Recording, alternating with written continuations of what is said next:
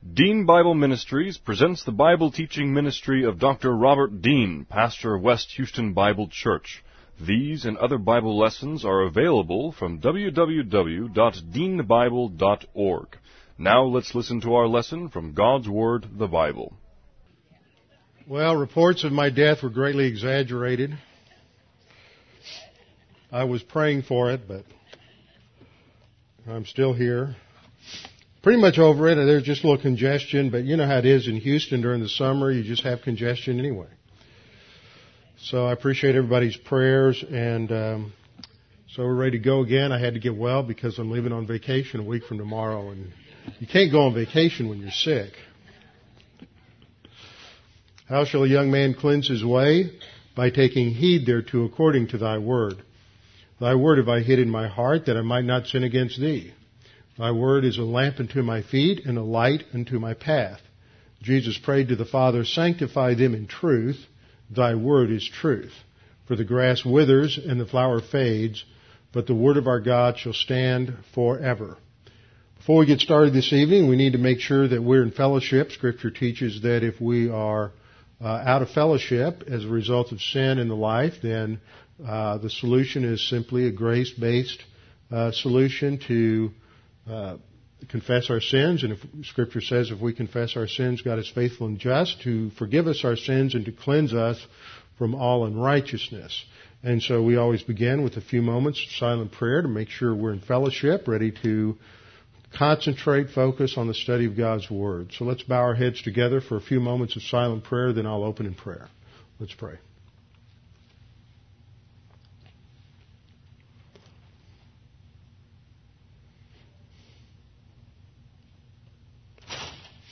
Father, we're grateful that we can be here this evening. We're thankful that we have the opportunity to study your word.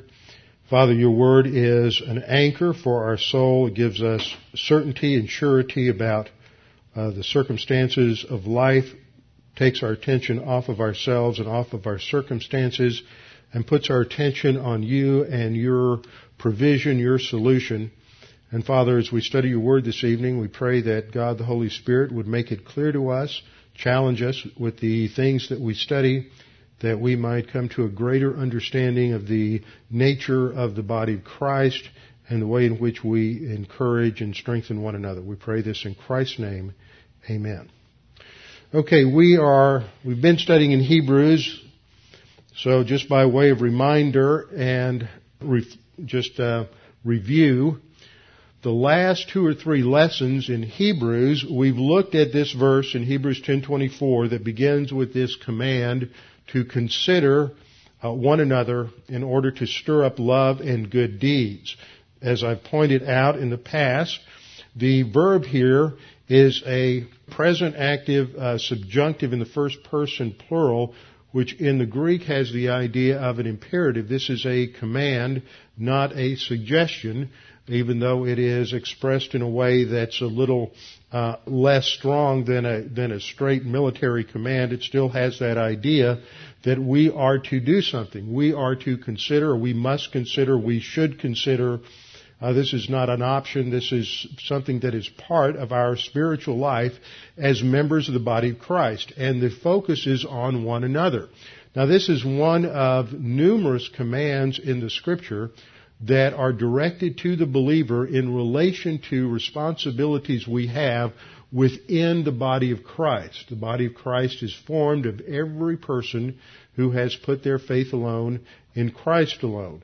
When we believe Jesus Christ died on the cross for our sins, at that instant, the scripture says that we are uh, baptized by means of God the Holy Spirit. And that is a one-time action that takes place at the instant that we're saved. It's not experiential. It's not something that we feel. We don't get the rosy glow. We don't uh, get all emotional.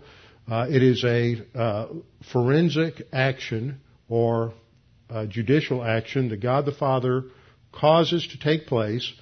You, actually, all three members of the Trinity are involved. God the uh, Son uses the Holy Spirit to identify us with His death, burial, and resurrection and to place us into His body so that we are baptized into one body as 1 Corinthians 12:13 says and as Galatians 3:27 says that we are baptized into Christ.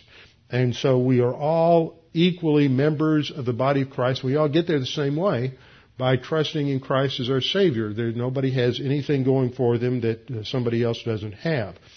But as members of the family of God, as members of those who are in Christ, we have certain responsibilities to one another.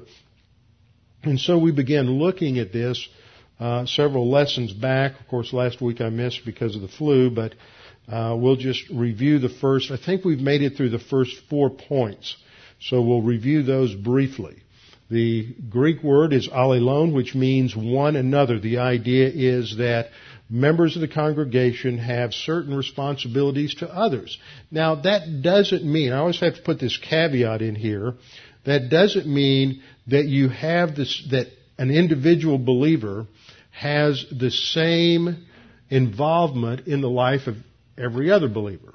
That's just not possible. We can only have, really get to know other people, a small sphere of individuals.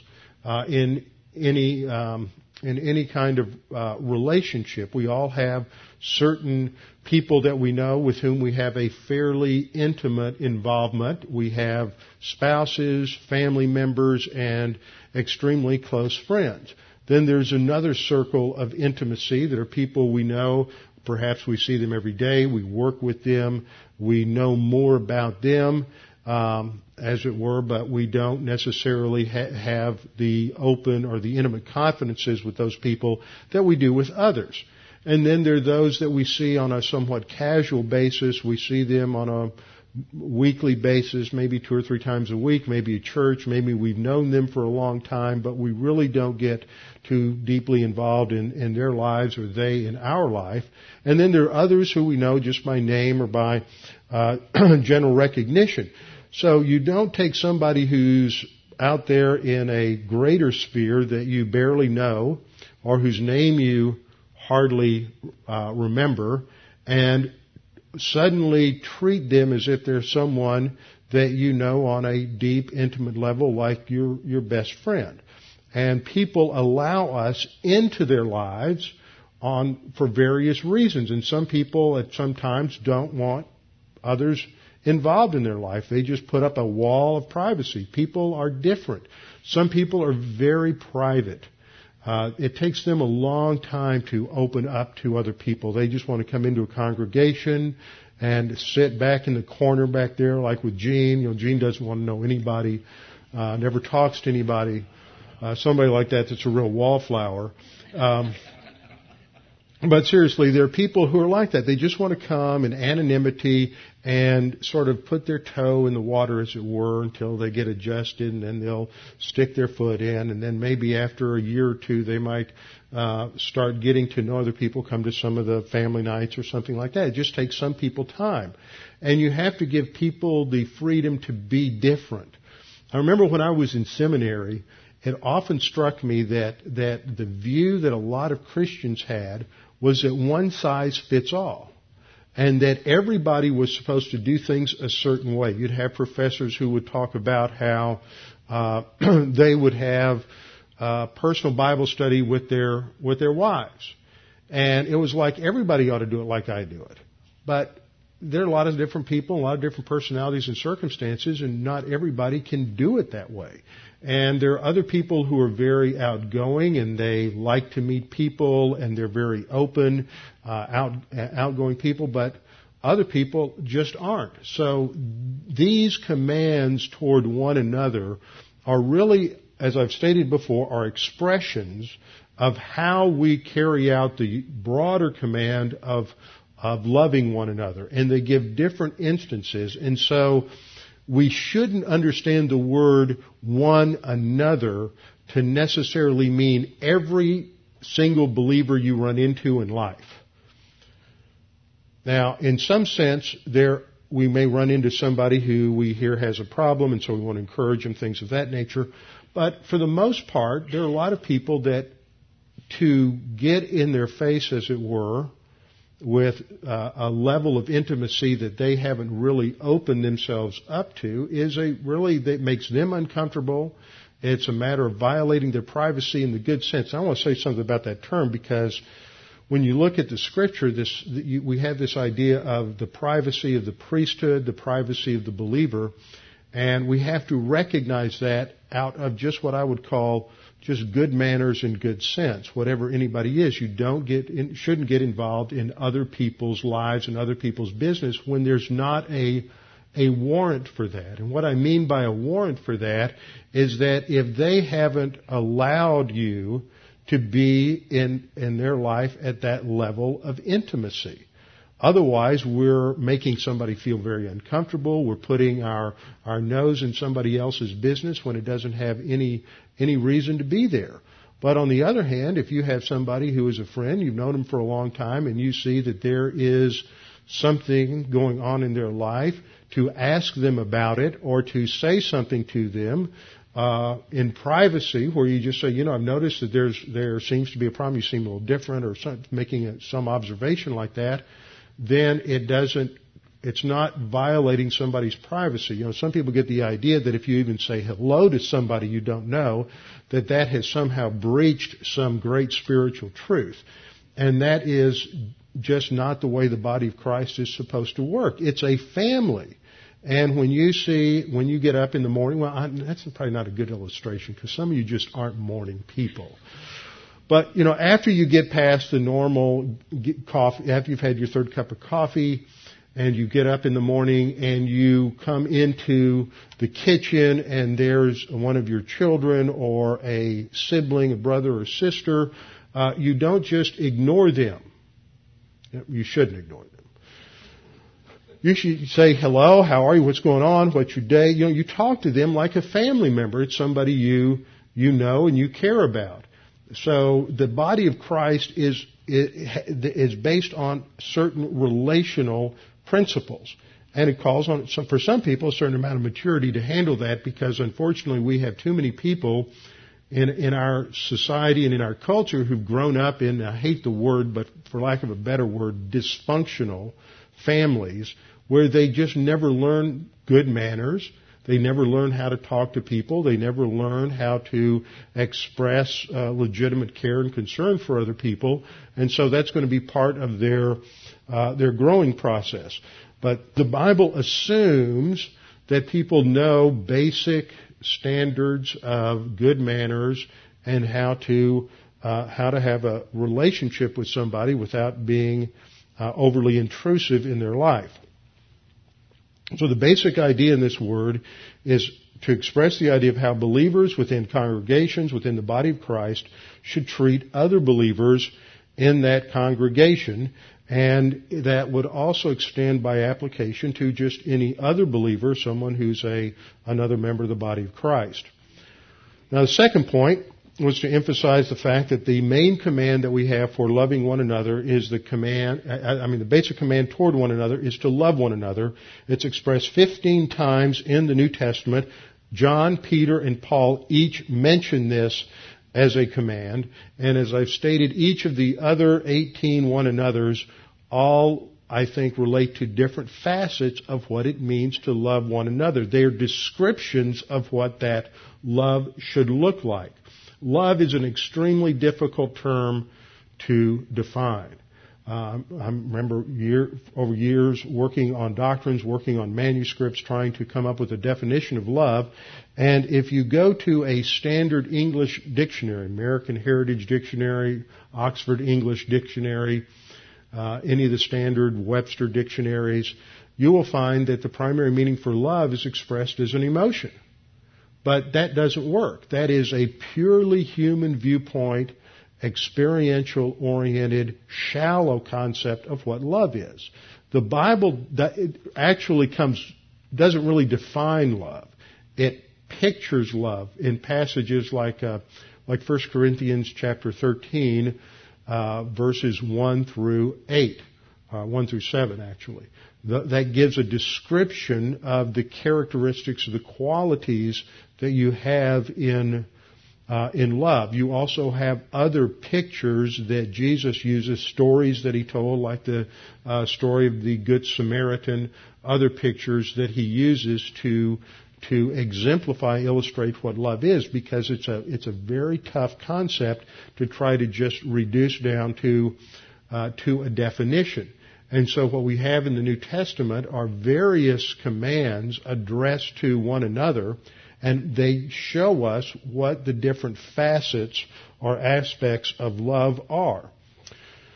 And uh, we looked at the main command, John 13, 34 and 35, that this is the new commandment that Jesus gave us, that we love one another as He loved us. The third point we looked at was that we're to encourage one another. And the root word here, we spent a lot of time on this last time looking at Romans 1, 1 uh, Thessalonians 4, and on into Romans 12 on some of these passages. Uh, encouraging one another has the idea of coming alongside. That's the root meaning of the word. Uh, it has the idea of comforting, encouraging, strengthening, helping someone who provides assistance. The noun form of the verb that's used here is used of the Holy Spirit. The verb here is parakaleo. In Romans 1.12 that we are, uh, Paul says he's encouraged with one another, or we're encouraged with one another. 1 Thessalonians 4.18, we're to comfort one another, parakaleo. Uh, 1 Thessalonians 5.11, therefore comfort each other and edify each other. And these words uh, indicate that idea. The, the word kaleo, the verb kaleo means to call, and the preposition that's prefixed to it is para, meaning alongside or together. So it's the idea of somebody being called alongside or working with somebody to produce something. The noun form is parakletos, which is the noun used of the Holy Spirit as a, usually it's translated comforter, some translators, translations translated encourager. Uh, it has the idea of someone who is an assistant, someone who comes along to help. I think that uh, some translations call it a helper. So it, all of those ideas uh, come together. So we help each other, uh, and one of the ways that we see this in First Thess uh, 4, for example, in uh, 418, this follows the section on the rapture, but it's actually talking about, Paul's giving the answer of what happens when a believer dies. That we don't grieve like those who have no hope because we believe that Jesus died and rose again and that He's going to come, come again. So at the time of uh, physical death, we're to comfort one another with these words. So the focus of comfort here isn't the idea of putting your arm around somebody's shoulder and giving them a hug. Not that there's anything wrong with that. Okay? I don't want to put that down as if there's something wrong there. But that's not the idea of comfort. Comfort comes from content, not just from warm fuzzies.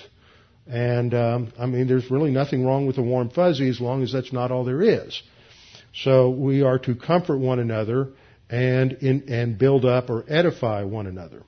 Then the fourth point I think this is what we spent time on the last time is, um, there we go, that we are members of one another. We looked at uh, uh, two passages in Romans chapter 12. We'll come back and look at Romans 12 again because there's four or five times in Romans 12 that Paul uses the phrase for one another, the word for one another. So we are members of one another and that shows that there's an interconnectedness within the body of Christ. And as I pointed out last time, this is a different idea for most Americans. As Americans, part of the American consciousness is that we are fiercely independent. We are going to carve out our own destiny. Or at least that's the historical view that most Americans have. Uh, now, most Americans think that the government should do that for them, but that's not what made America great. What made America great was people who had this this fierce independence that they were going to go out into the frontier and their life was going to be what they made it, recognizing that it was up to their volition, up to their responsibility to make make it or break it. It was no, not anybody else's responsibility to take care of them. Their job was to uh, carve out their own destiny by the strength of their own will and the power of their own um, labor. But the Bible says that this kind of fierce individualism isn't a primary characteristic within the body of Christ. We are members of one another. We're not just a bunch of isolated uh, Christian islands out there going it alone. Okay, now that brings us to point five. Again, we're back in Romans chapter 12. So turn with me to Romans 12. We'll be in Romans 12 for this point and the next point. Did I cover five last time? I couldn't remember. I didn't cover five. Okay, good. At least the memory's not going yet. Okay. Romans 12, as I pointed out last time, is a shift from the teaching content of Romans 1 through 11 to drawing out the implications and application of the doctrine that's developed in those first 11 chapters. And so we come down to verse, verse uh, 10, and in 10 as well as in um, 16, we're going to see this phrase for one another. But let's look at the context. Verse 9 reads in the New King James, let love be without hypocrisy. Now it's a strange construction because there's actually no verb in the Greek. They're just nouns. But there is a, the verb's left out. It's implied there that this is a, a command because of the, uh, because of the context. And so once again, it's talking about love. Tells us that in the first sentence. That's the topical sentence for the paragraph that goes down to about verse uh, 21. So it's going to talk about what love looks like that is genuine, uh, biblical, Christ-like love. Uh, it, it, abhors what is evil and it clings to or focuses that which is good, that which has intrinsic good. Then the next verse gives us another aspect to it. Be kindly affectionate uh, to one another. And that's a pretty decent translation of the Greek. It's kind of an odd verb there based on the, it's the only time we have a, a word of this type in the Greek. It's a compound word of storge plus uh, phileo. The storge is the kind of, uh, or the verb storgeo is, expresses a kind of love that a stork shows for its, for its, um, the baby birds, the baby storks in the nest, and covers over them with his wings, takes uh, with her wings, takes care of them, and so it has that that uh, that affection that's there, and also the word phileo or the Greek um, uh, philos has that same idea. So it expresses this sense of it's not a distant sort of care and concern.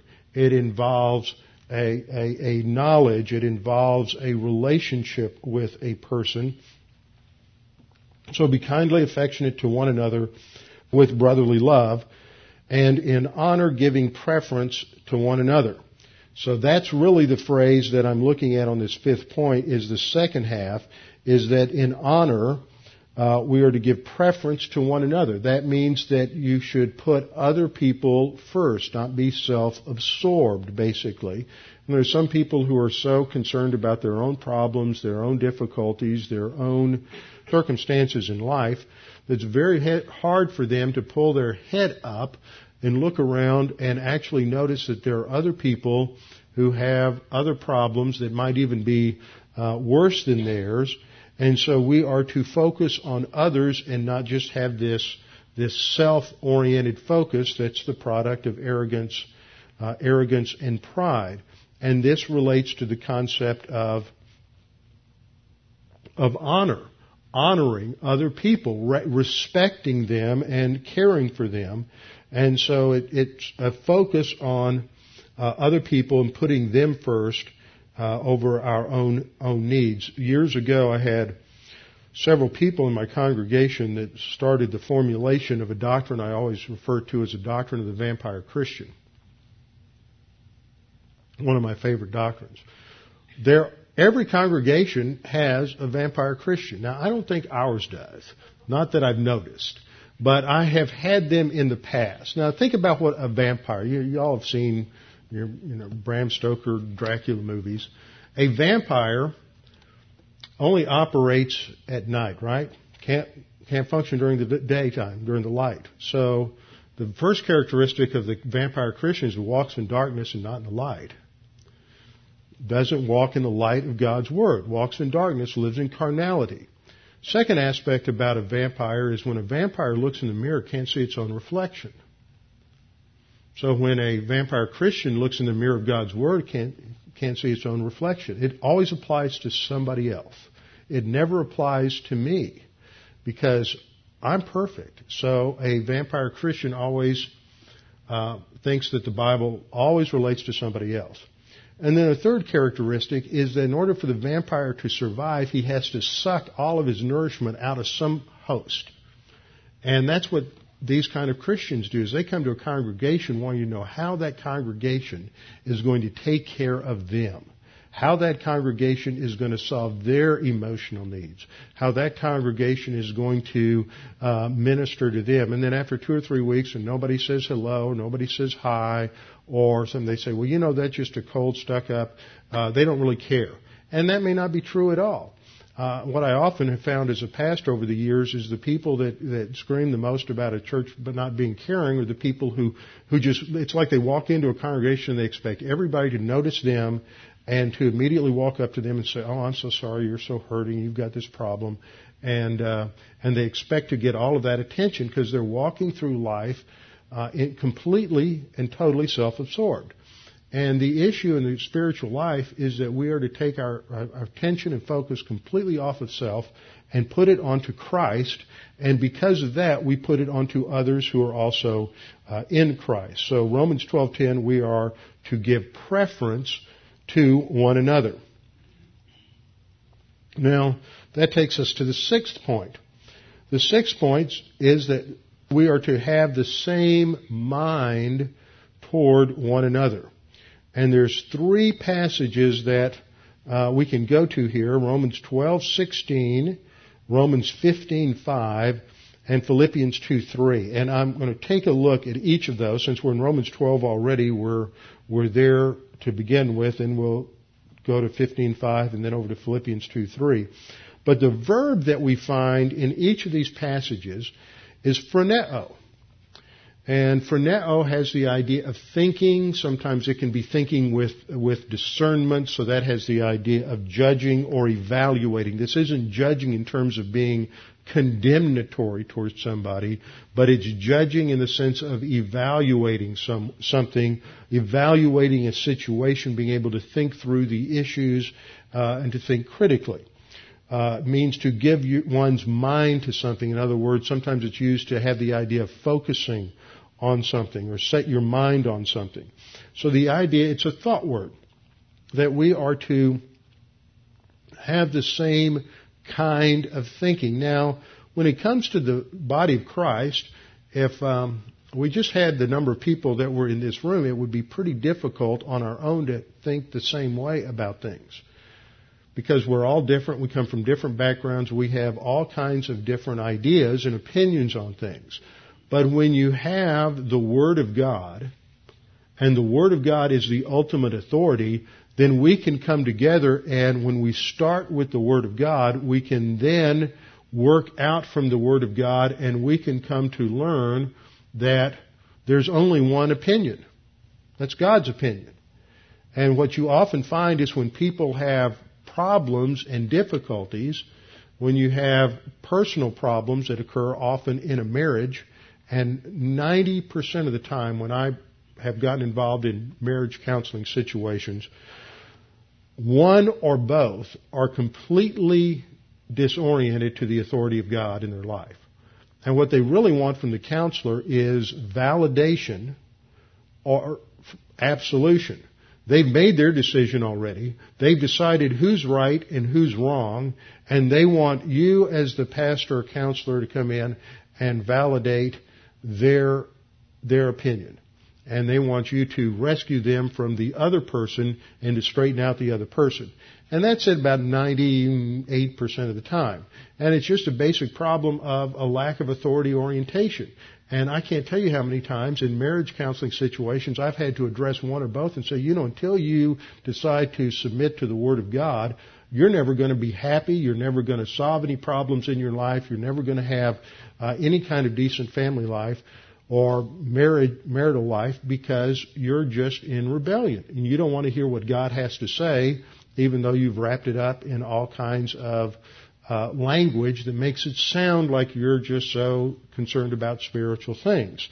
And that happens. That's why we disagree with each other ultimately is because somebody is off base in terms of the Word of God.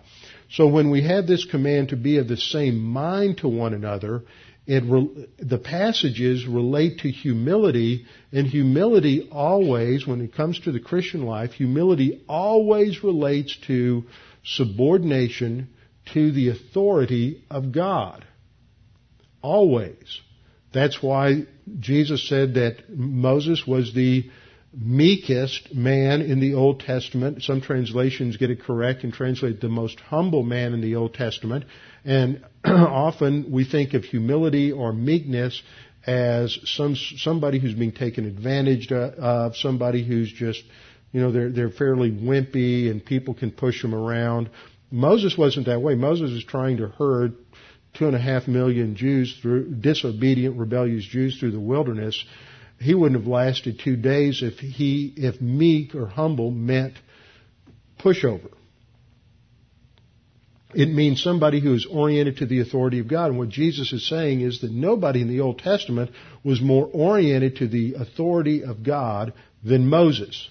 And because Moses was under the authority of God, that made him a picture, an example of humility and of, of meekness. So that's what humility is. That's how we can be of the same mind, is because we both subordinate our wishes, our opinions, our ideas to God's opinion, which is expressed, expressed in the Bible. So the first, ver- first verse to look at is the one we have in this chapter, Romans 12:16 be of the same mind toward one another. In other words, think the same way. And that same way is, we could paraphrase and say, think in terms of biblical truth toward one another. Think in terms of biblical, biblical virtues toward one another. And then Paul is going to explain what he means by that. Do not set your mind on high things, in other words, being uh, inappropriately ambitious or competitive, but associate with the humble.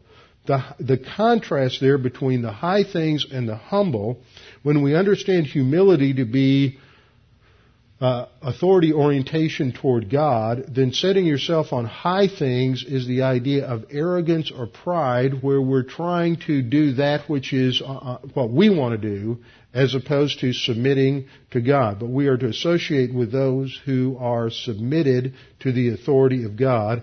And then he goes on to say in verse 16, do not be wise in your own opinion. Once again, self-absorption, arrogance, pride. Don't focus on yourself and don't be uh, thinking that you're right and others are wrong. Subordinate yourself to the authority of God's Word. Now the next verse is in Romans chapter uh, 15 verse 5, so just turn over a couple of pages or so, depending on the fine print in your Bible, and we'll look at uh, Romans 15:5. Now, Romans 15 is Romans 14 and 15. 15 kind of brings to a conclusion, at least the first five, six verses brings to a conclusion the discussion on the law of liberty and the law of love, dealing with the weaker brother in verse in uh, chapter 14. And as he wraps up that conclusion, Paul says, beginning in 15:1, we then who are strong, and by that he means mature uh, believers, we who are strong ought to bear with the scruples of the weak and not to please ourselves. In other words, taking into account other people. Didn't we just see a verse on that? Is back in verse uh, uh, verse 10 of chapter 12 that we are to, in honor, give preference to one another. So you're honoring someone who has uh, perhaps a different view and not making an issue out of something that is a minor thing and it's not really a major issue.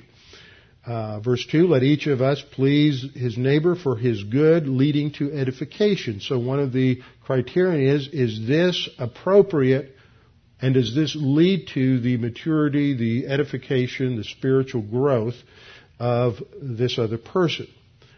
And then we have an example. Notice that the example is from Jesus Christ. For even Christ did not please himself, but as it is written, the reproaches of those who reproached you fell on me. And what this is a reference to is that Jesus Christ could have pleased himself and he could have decided to blast away at the Roman guard that came to arrest him in the Garden of Gethsemane. He could have uh, completely uh, destroyed the Pharisees and the Sanhedrin and, and Pontius Pilate with just a thought. But rather than pleasing himself and taking a path that would bring uh, comfort to himself, he was willing to take on the reproach of sin and the punishment of sin uh, for our sake. So Christ is used as the illustration here of humility. Verse 4 For whatever things were written before were written for our learning. Written before would refer to the uh, Old Testament scriptures. That we, through the patience and comfort of the scriptures, might have hope, confident expectation in the future. Now, verse 5 Now may the God of patience May the God of patience and comfort grant you to be like-minded toward one another according to Christ Jesus. Okay, let's note a couple of things. First of all, this is expressed as a, as a blessing or as a prayer, a wish. May God grant this to you.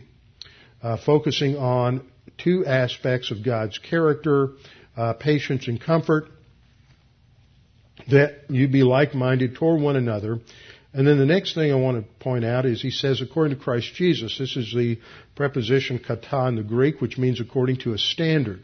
So the standard is reiterated is Christ. Who do we look to to learn how we are to carry out this idea of the same mind? We look to Jesus Christ. And then verse 6 says that you may with one mind and one mouth, that's the unity of the body of Christ, glorify the God and Father the Lord Jesus Christ. The only way that a body of believers can have real unity is when they're submitted to the Word. Now, we live in an era today that goes back to at least the 1960s, if not the, the, the 50s and maybe earlier, when unity has been promoted at the expense of truth and content. Unity is supposed to be a vacuous sort of contentless thing. We're all just going to share in our uh, emotion, and for the sake of having unity, we're going to throw out all conviction of truth, all uh, absolutes in Scripture, and we're just going to have a great big group hug, and we're going to have unity and just all agree so that there's no sense of any kind of disagreement. This is just typical, you know, liberal, superficial thinking that comes out of 19th century uh, religious liberal ideas that God is the father of everybody and God just wants to love everybody and snuggle up to them and give them a big warm fuzzy hug and that that's all we need to get through life. And the Bible doesn't talk about that at all. That it comes out of a purely human viewpoint concept of love in God and uh, 19th century religious liberalism completely rejected the idea uh, that the Bible was the Word of God. It imposed its own concepts on the Bible. Uh, psychoanalyzed, Marxist, uh, social gospel ideas. So the Bible says it's different. We have one mind because we have a common basis. We're all going to agree that this is true, and when we agree that everything in this is true and agree on what it says, then we can have unity. Ephesians 4, Paul says it's the unity of the faith. You know, it's the unity of the content of doctrine. That's where we have unity. You don't believe the Word of God. You don't believe what the Bible says. We can't have unity. You need to go. That's what the Bible says. It's not unity at the expense of what the Bible teaches. It's unity on the basis of what the Bible teaches. So, we've seen this development here in Romans, Romans 12, that uh, we're to uh, be a, uh, that this single, this same mindedness is related to humility. Romans 15 focuses on Christ as the standard, and that's related to in, in what Paul says here into what happens at the cross. But it's Philippians chapter 2 where we really get the full understanding of what that means in terms of single-mindedness or same-mindedness as Christ. So turn over to, to Philippians. You have Galatians, Ephesians, um, and then uh, Philippians. Now, Romans was written a long time before Paul wrote Philippians. Philippians was one of the prison epistles that Paul writes after he's made his, thir- his uh, third missionary journey, after he goes to Jerusalem, and then he then he goes to uh, Rome. Uh, Romans was written quite a bit before this, so we've sort of looked at this in terms of a temporal development where Paul stated these same ideas in Romans, but now in Philippians 2, he unpacks the ideas in a little more detail. And he expresses this, uh, the foundation, in the first four verses of Philippians chapter, uh, chapter 2. He draws, he's drawing a, con- a conclusion. And he sets it up with the therefore, and then he's going to state his assumptions. And his assumptions are expressed in these if clauses that we find in verse 1. And these are expressed as certainties, even though they're expressed through an if clause. So they're understood, they're first class condition, understood. You could even translate it as since. You normally don't, wouldn't necessarily translate a an if as a sense in a first class condition, but it does work in some places and gives you the idea. He's saying, therefore, because this is true, because there is consolation in Christ, because there is comfort from the source of love, because there is fellowship, this rapport that believers have with God based on the Holy Spirit and its consequent um, fellowship rapport with other believers, and if there is any affection and mercy. So you have four, four concepts that he sets there as a foundation. Because these things are true, now he gives a command. So these four things are absolutes that we have in Christ, and he gives the command in verse 2, fulfill my joy. This is an aorist imperative. It's a second person plural, so that means it's a, it's a y'all. He's addressing the, the, the, group congregation as a, as a, as a single unity, but as a, as a whole. So he's saying y'all, you know the plural of y'all is all y'all. So he's saying all y'all fulfill my joy. it's not an option. It is a command. Because it's an aorist imperative, it's indicating its priority. Now, in Greek's kind of a, a little different from English in that in English, tense always refers to time, but in Greek, the tense only has a time dimension in the indicative mood. When it's in an imperative mood or subjunctive mood, it just focuses on what grammarians call aspect or the kind of action. And so when you have a present imperative, it's not talking about doing something continuously.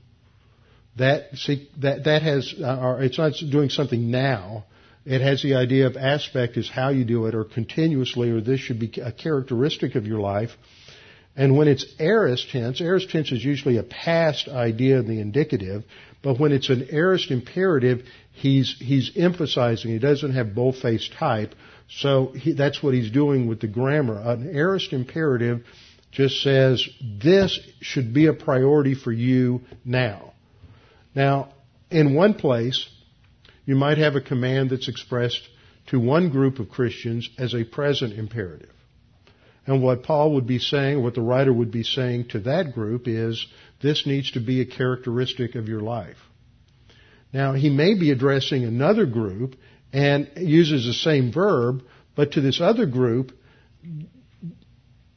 they've got a problem because they're not doing it at all, so they need to make it a priority. So addressing another group, he may use the same verb, talk about the same thing, but now express it as an aorist imperative.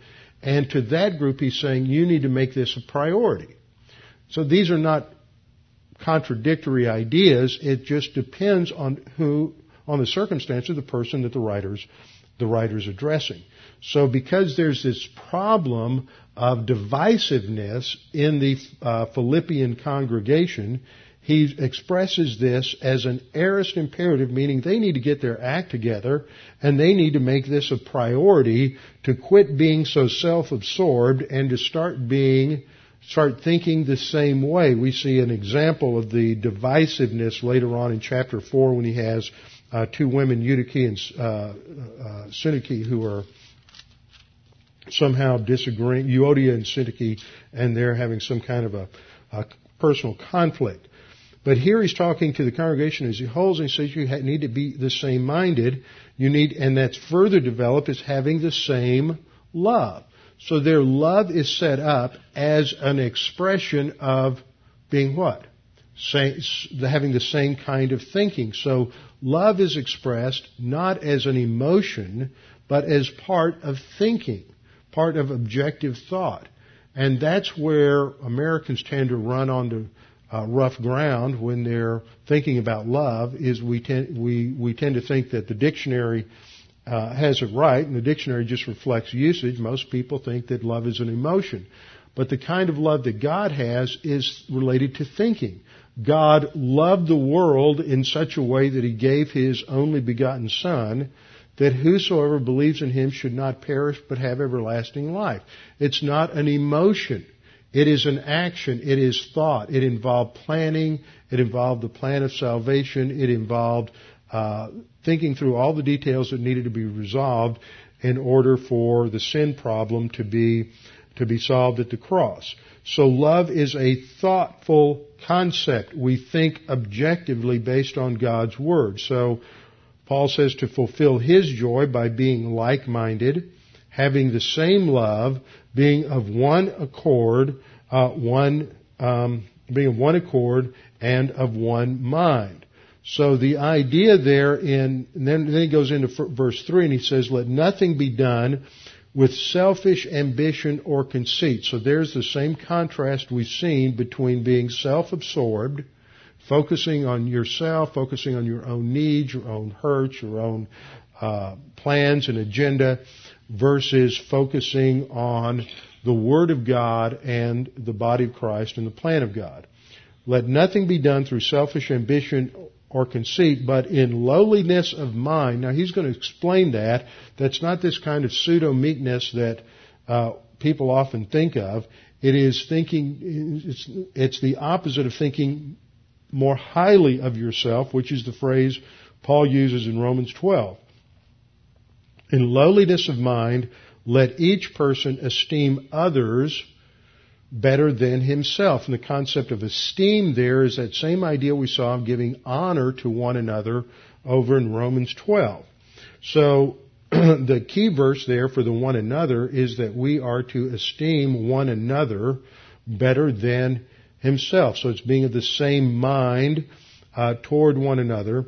And then verse 4 states, Let each of you look out not only for his own interests, but also for the interests of others. It's not saying just ignore. This isn't some sort of asceticism where you just say, oh, well, I don't need anything. But it's saying don't just focus on me, me, me. It's not all about you. It's all about Jesus Christ. It's all about the plan of God. Now we get an example of this in verse 5. In verse 5, Paul uh, gives another, uh, another command. He says, let this mind be in you, or we could translate that, this mentality, this kind of thinking should characterize you, which was also in Christ Jesus. So this sets up our, our pattern. This is what Paul was saying over in uh, Romans 15:5 that we're to think according to Christ. Now, this is how Jesus Christ exhibited humility. Verse 6 describes the uh, per, eternal person of Christ. Says who, that is, the who refers to Christ Jesus, who being in the form of God. Now that Greek word there is often debated just exactly what, what it means. The concept of form of God, morphe, was a word that was often used in Greek philosophy to refer to an ideal or a, uh, a something, the essence of something. And so when it's used of the form of God, it's, he, Paul is saying that Jesus Christ existed in, in the essence of God. He was true God. He was fully God. He had all of the attributes of God, including eternality, and was the eternal second person of the Trinity. But even though he was God, even though he's the creator, even though he has the right to the obedience and the worship of every single creature, rather than emphasizing that and emphasizing his rights as God, and saying, well, you know, that's exactly what I deserve is to be worshiped as God and, and to be recognized as God. He did not uh, consider it something to be emphasized literally to be equal with God. He's not going to emphasize that, but instead, verse 7, he made himself of no reputation. Literally, it has the idea that he humbles himself. He's not going to emphasize who he is or what he, or the um, worship that is uh, honestly due him, but rather he takes on the uh, form of a bondservant. He puts himself in the position of having the nature of a servant. He said, I did not come to be served, but to seek and to save that which was lost. So he came as a servant in the likeness of men. He took on full humanity at the incarnation when he was born. And in verse 8, being found in appearance as a man, he humbled himself. How? By becoming obedient to the point of death. See, humility functions through obedience.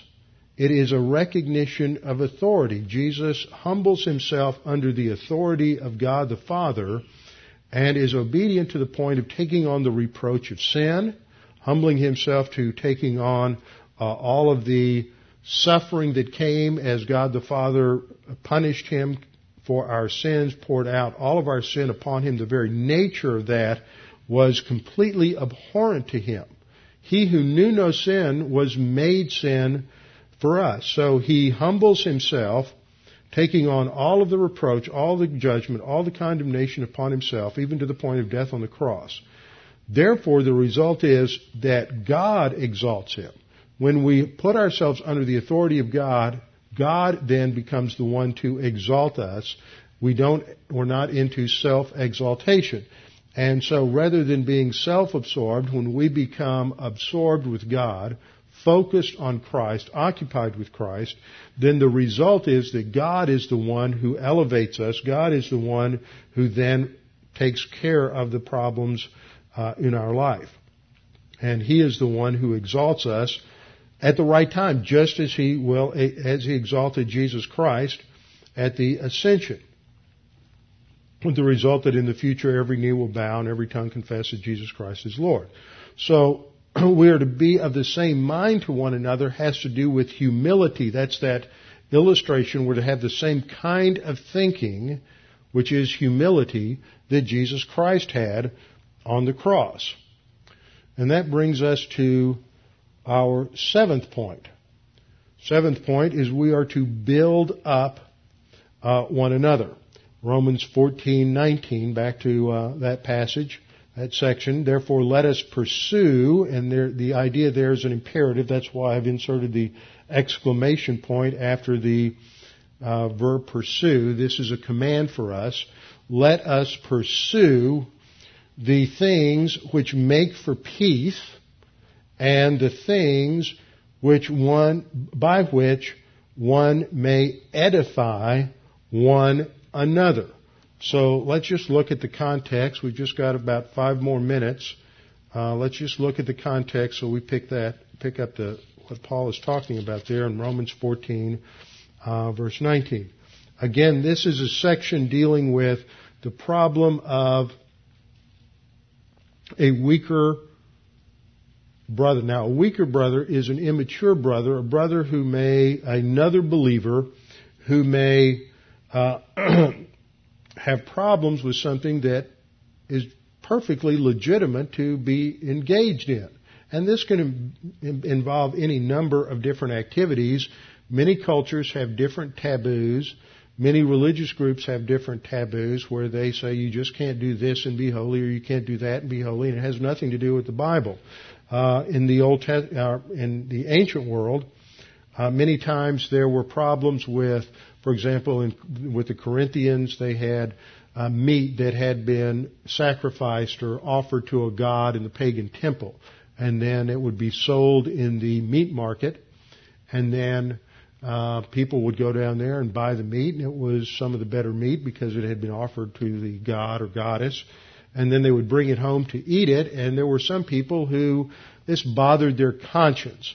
And so the issue was, well, what do we do with situations like this? What do you do with with these kinds of circumstances? We have our own set of taboos in um, 20th century, 21st century American Christianity, and often these are just things that are uh, values that are set up by the culture, or sometimes they're set up by a legalistic form of Christianity. It doesn't have anything to do with the Bible or grace whatsoever.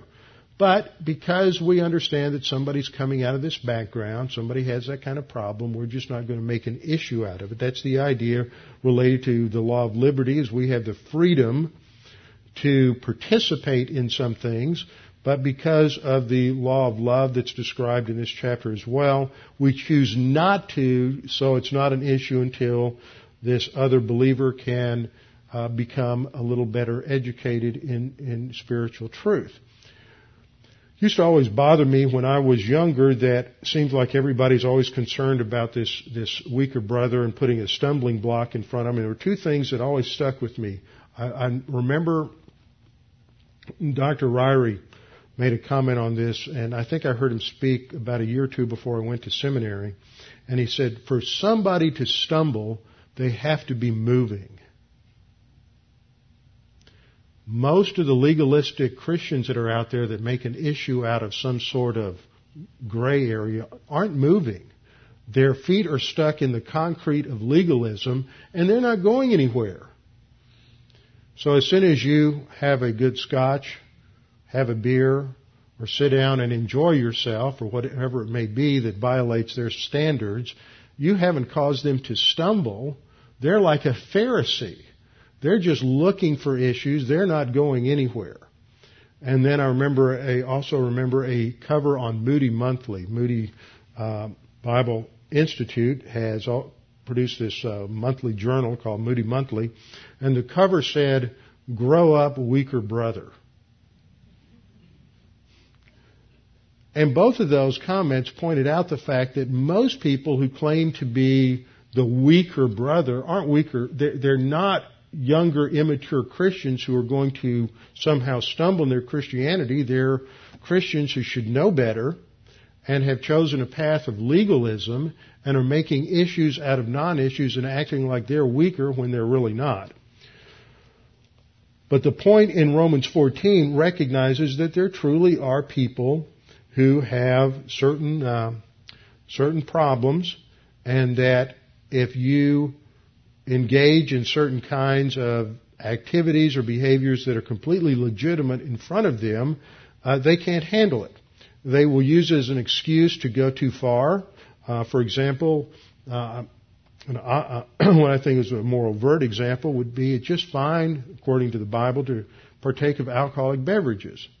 But if you sit down with somebody that you know is a, has a problem with alcohol and can't control alcohol, and you sit down and you say, I'm going to give them a beer so they can understand that I'm grace oriented, that's a violation. You are putting a stumbling block in front of that person. You know that's a problem. Uh, that's the idea that we have in with the law of love that um, Paul says in verse 14, I know and am convinced by the Lord Jesus that there is nothing unclean of itself. But to him who considers anything to be unclean, to him it is unclean. So even though they have a screwed up scale of values, we need to take that into account because of their spiritual condition. So verse 15, yet if your brother is grieved because of your food, uh, you're no longer walking in love. Uh, don't destroy with your food the one for whom Christ died. Therefore, do not let your good be spoken of as evil. For the kingdom of God is not eating and drinking. In other words, don't major on minor things. Don't make issues out of what you eat and what you drink when that's not the real issue. The focus is on righteousness and peace, joy in the Holy Spirit. In other words, the fruit of the Spirit and spiritual growth. Verse 18, for he who serves Christ in these things is acceptable to God and approved by men. Therefore, verse 19, let us pursue the things which make for peace and the things by which one may edify another. And the word there for edify means to build up, to strengthen somebody spiritually. So that's the idea in edifying one another is being engaged in those conversations, those ideas, those actions that strengthen someone in their spiritual life, encourage them to go forward rather than create some sort of of a speed bump on their on the road to their spiritual advance.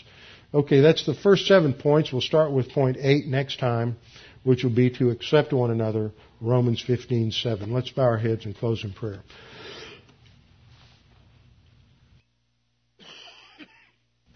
Father, thank you for this opportunity to study your word, to be challenged by these things, to think in terms of other members of the body of Christ, to think more highly of others than of ourselves, not just to think about who we are and what we're doing, not just to be oriented to our own circumstances, but to focus on the greater issue, which is your plan and purpose within the body of Christ and our spiritual growth and advance to glorify you. We pray that you would challenge us with the things we study in Christ's name. Amen.